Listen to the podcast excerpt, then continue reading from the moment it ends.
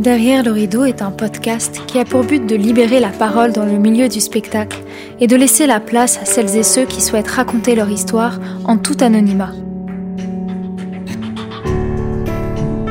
Des situations nous marquent plus que d'autres et qui pour certains sont un poids sur la poitrine qu'on a du mal à lâcher. Qui sait? Peut-être que dans nos mots, certaines personnes se reconnaîtront.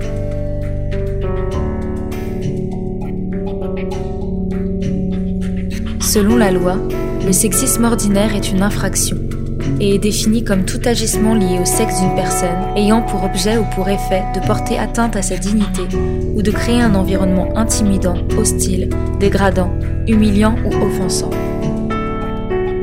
Dans un milieu où nous n'avons pas de responsable RH ou de manager, à qui devons-nous nous adresser? Comment se sortir de ce genre de situation quand nous sommes seuls face à une troupe?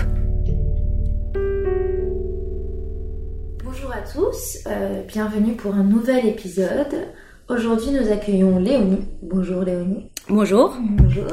Léonie, tu es comédienne Oui, je suis comédienne. Et euh, tu souhaites nous partager une expérience que tu as vécue il y a 3-4 ans avec un metteur en scène, c'est ça? Oui, exactement. Alors, c'est un metteur en scène avec lequel j'ai travaillé pendant, je dirais, une bonne année. Et en fait, il se trouve que ce projet, c'est le premier projet complètement payé que j'ai eu, qui m'a permis d'arrêter mon petit boulot, tout ça, tout ça. Et voilà, et j'avais le premier rôle, et quand j'ai eu l'audition, j'étais euh, comme une donne, quoi. Mmh. Je savais que je partais pour... Euh, des semaines et des semaines de répète, complètement euh, bah, du coup peu salarié, qu'on avait une grande tournée après. Enfin, c'était un peu le rêve.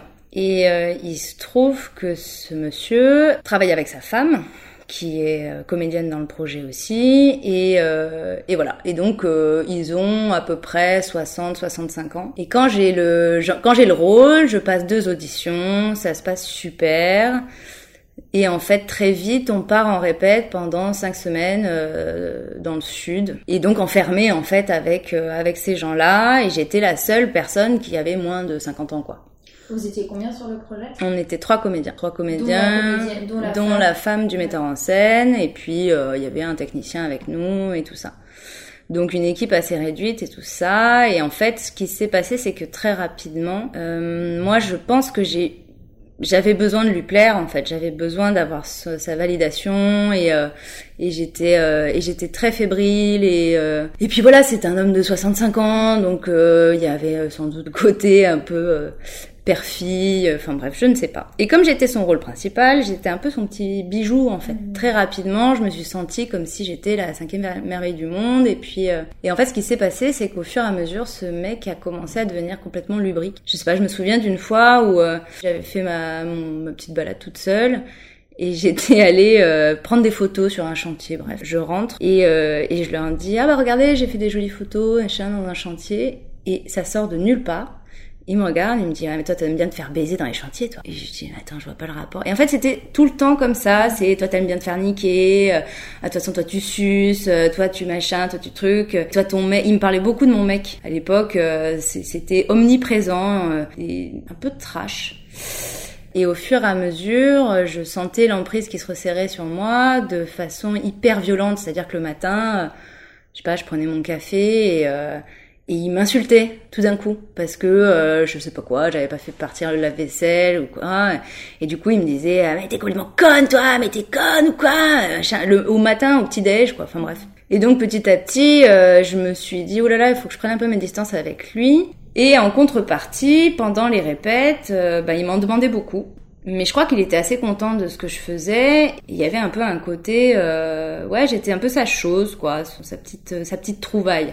Mais bon, euh, ça, ça n'en, finissait pas de réflexion, de trucs comme ça. Quand tu dis il m'en demandait beaucoup, et, ben, euh, c'était vraiment dans le cadre de. Dans le cadre du travail, mais euh, on répétait vraiment longtemps. Il était très colérique, donc de temps en temps, il disait eh, putain, mais c'est pas possible, machin, vous faites n'importe quoi. Il s'engueulait beaucoup, beaucoup avec sa femme. Et un beau jour euh, il m'insulte encore euh, au petit-déj une nouvelle fois. Enfin bref, il m'envoie chier, mais, mais vraiment hyper vulgairement, quoi. Puis c'était, c'était assez violent. Et, euh, et j'étais tellement en colère que je lui ai foutu en l'air son filage. J'ai vraiment fait n'importe quoi. juste pour le faire chier quoi. Et puis on finit le filage, il fait les notes et puis là évidemment il m'engueule comme c'est pas permis. Mais c'était nul, mais qu'est-ce que tu fais? T'as fait tout, tout l'inverse de ce qu'il fallait faire, de ce qu'on se fait depuis trois semaines, gna gna gna. Et euh, je me mets à pleurer, puis je sors de la salle et, euh, et puis on se retrouve et j'ai essayé en fait de lui parler. Moi je peux pas travailler dans ces conditions. Euh. donc il me dit oui, mais attends, c'est juste que on s'entend bien, on rigole beaucoup, alors peut-être que j'ai cru que je pouvais te parler comme ça parce que on, voilà c'est l'ambiance quoi on, s'amuse. Et j'ai dit bah ouais mais moi ça me fait pas rire du tout. Et en fait euh, voilà. Et il s'est passé un truc assez euh, dramatique euh, le lendemain euh, pour euh, en fait c'est un peu pour raconter toute l'ambivalence de ce rapport que j'avais avec lui. C'est-à-dire que d'un côté je m'en voulais un peu parce que je me disais bah, je l'ai un peu cherché mm. euh, qu'il m'aime particulièrement qu'il me trouve particulièrement euh, incroyable. Et en même temps je, je, je détestais.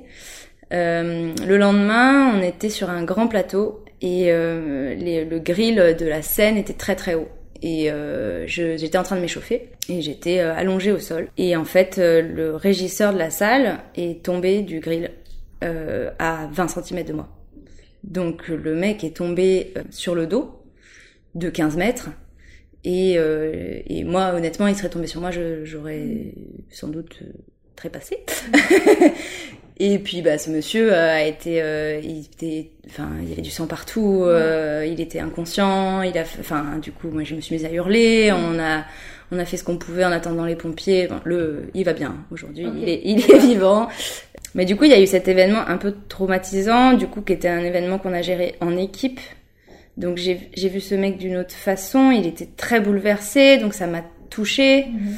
Euh, bref, il y avait tout ça qui était un peu compliqué et sa, sa femme était très très très bizarre avec moi, c'est-à-dire qu'elle me disait mais tu sais, que tu joues le jeu, hein. Euh, euh, il est comme ça, hein, mon mec, mon mec, il va t'emmerder jusqu'au bout, hein, ça c'est sûr. De toute façon, si tu veux réussir dans ce métier, il va falloir courber les chines, quoi. Et donc j'avais un peu halluciné de ce, ce, ce discours. Et puis, euh, et puis les, les, les, semaines passent, on continue à bosser, tout ça, et en fait c'est de pire en pire. C'est-à-dire que la nuit, j'ai peur qu'il rentre dans ma chambre. Je m'enferme ma clé. En fait, c'est parce qu'il me le dit. Il me dit ah, mais qu'est-ce que tu vas faire? Tu vas faire du hashtag MeToo. C'était, on était en pleine période MeToo.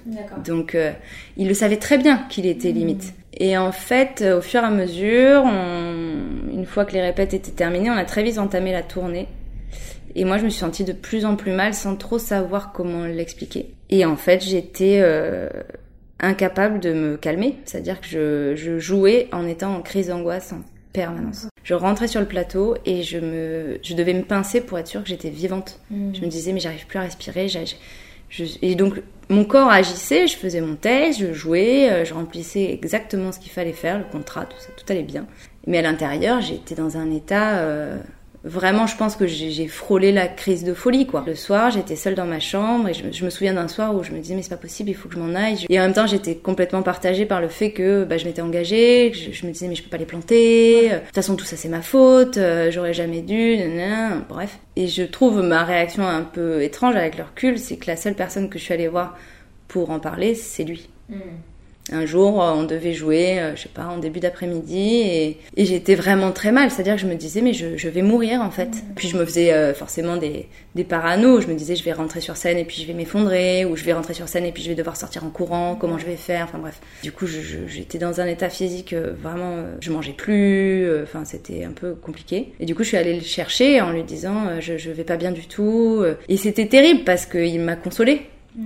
Il s'est assis à côté de moi, il m'a pris dans les bras, euh, il m'a euh, il m'a expliqué que ça allait aller, que et je me suis confiée à lui. Enfin vraiment je suis allée voir mon agresseur pour mm. avoir sa validation encore une fois quoi. Mais même dans l'équipe, c'est-à-dire que tout le monde voyait mm. que euh, je me il me touchait le cul, il était il, il, parlait tout le temps de mon corps, c'est-à-dire que c'était son obsession. Et les autres disaient un peu, bah, joue le jeu, laisse-toi faire le soir où j'étais si mal et j'étais vraiment en angoisse, pas possible, j'arrivais plus à sortir de ma chambre d'hôtel et puis je me suis dit bon, vas-y, force-toi, va au resto avec l'équipe, euh, lui était pas là et tout ça. Et, euh, et c'était que des hommes, j'étais la seule femme. Ils disaient, bah, mais qu'est-ce que t'as? Mais pourquoi t'es dans cet état? Et j'ai essayé de dire, mais j'en peux plus, je me sens comme une merde, j'ai l'impression d'être un bout de viande, je me fais agresser en permanence en plus. Et la réponse c'était, euh, non mais attends, franchement, euh, tu l'as un peu cherché, non Et puis, et puis de toute façon, c'est comme ça, il est comme ça.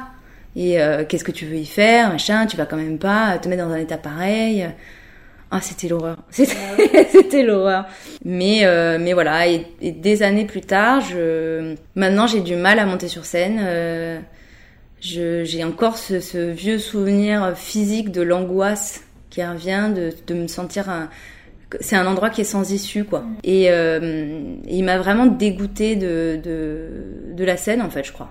J'ai associé euh, son comportement dans la vie euh, quotidienne à, au plateau. Et aujourd'hui, je, je, je m'en veux en fait de pas avoir réagi, de pas avoir euh, plus parlé, de pas essayer d'avoir plus dit non et tout ça. Mais bon, euh, c'était pas possible. Il y a quelques temps, il y a un an ou deux, euh, j'étais en vacances et il était sur le même bateau que moi avec sa femme. Et je me souviens qu'il m'appelait, il m'appelait, il m'appelait, il me disait Léonie, mais Léonie, mais retourne-toi, mais Léonie, mais tu ne reconnais pas, tu ne reconnais pas, mais machin. Mais j'ai fait une crise, c'est-à-dire j'étais avec 15 copains, ils se sont tous mis autour de moi et j'étais en, en larmes, c'était pas possible quoi. Pour lui, on est euh, très amis et et tout s'est bien passé. Est-ce que ça s'est terminé euh, T'as terminé tes dates En fait, on a fait. Euh, bah, c'est fini. Euh, c'est ça là. Ce qui s'est plutôt bien goupillé, c'est que c'était un spectacle qui coûtait quand même assez cher. On a fait une grosse tournée et après ça, on n'a plus jamais retravaillé dessus. Donc voilà, un peu, un peu ce qui s'est passé. Et depuis, t'as pas eu, t'as eu l'occasion de remonter sur scène quand même, de un peu briser. Oui, j'ai essayé de. Bah, je travaille avec une, une autre équipe depuis longtemps, avec qui c'est génial et trop bien. Donc je sais que c'est très bienveillant et tout ça, mais mal malgré tout, quand je suis euh, sur scène avec eux, j'ai quand même, ça me traverse forcément l'esprit à un moment ou à un autre. Donc, euh, donc voilà.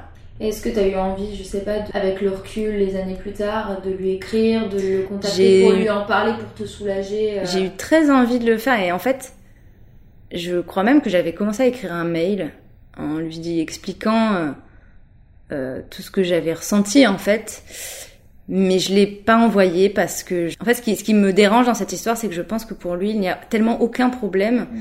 que euh, ça se retournerait contre moi en fait mais c'est vrai que j'ai un peu j'ai un peu fait l'autruche et puis après parce qu'après ils ont essayé en fait de me revoir de mm. j'ai jamais réussi à dire non je n'ai plus envie d'avoir de, de, nouvelles de vous ne serait-ce que ça j'ai jamais réussi à le faire donc voilà je j'essaie de bloquer les, les contacts mais pour l'instant, je suis pas, je suis pas prête à, à, dire, à lui dire en tout cas. Mais t'éprouves encore de la culpabilité sur le fait justement de te dire que t'avais envie de lui plaire.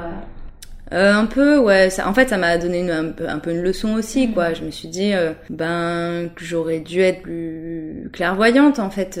Après. Quand tu disais que tu voulais, t'avais envie de lui plaire, tu faisais quoi? T'avais des ben... déplacés, Ah non, pas du tout. Puis c'était pas, j'avais pas envie de lui plaire euh, de femme à homme. c'était vraiment, euh, j'avais envie d'être, euh, d'être une personne qu'il trouvait euh, qui trouvait chouette, qui trouvait intelligente, qui trouvait des choses comme ça, quoi. Et puis j'étais très facile, la plus facile à vivre de la terre, quoi. Euh, très serviable, tout ça, et en fait euh, beaucoup trop, euh, tout ça pour avoir son approbation, quoi. Et voilà, quoi. Je, je, je sais d'ailleurs que il a déjà travaillé avec une autre femme à qui il a, fait la même chose, une jeune, pareil, et, et elle, elle a quitté le projet avant la fin. Tu l'as rencontrée par hasard cette femme Non, c'est eux qui me l'ont dit, mais le, ça veut bien dire qu'ils savent très bien ce qu'ils font. Parce que elle, la femme de, ce mec, et elle aussi, euh, quelque part, elle est sous son emprise. C'est, euh, elle fait un peu rabatteuse en fait. Voilà ce qui s'est passé. Très bien. Bon bah merci de nous avoir partagé ça. Bah de rien. j'espère que tu retrouveras quand même le goût de la scène. Oui, oui, oui, j'espère aussi. Ouais, il y a un peu de chemin encore, je pense. Ouais, mais il y a des choses qui prennent du temps. Oui. Merci beaucoup. Bien qu'anodin en apparence, le sexisme ordinaire peut avoir de lourdes conséquences, comme les crises d'angoisse ou la perte d'estime de soi. Ne prenons pas ce genre d'agissement à la légère. Brisons la loi du silence et parlons-en.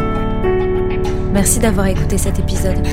Si vous aussi vous souhaitez témoigner, n'hésitez pas à envoyer un mail à derrière le rideau podcast À bientôt, derrière le rideau.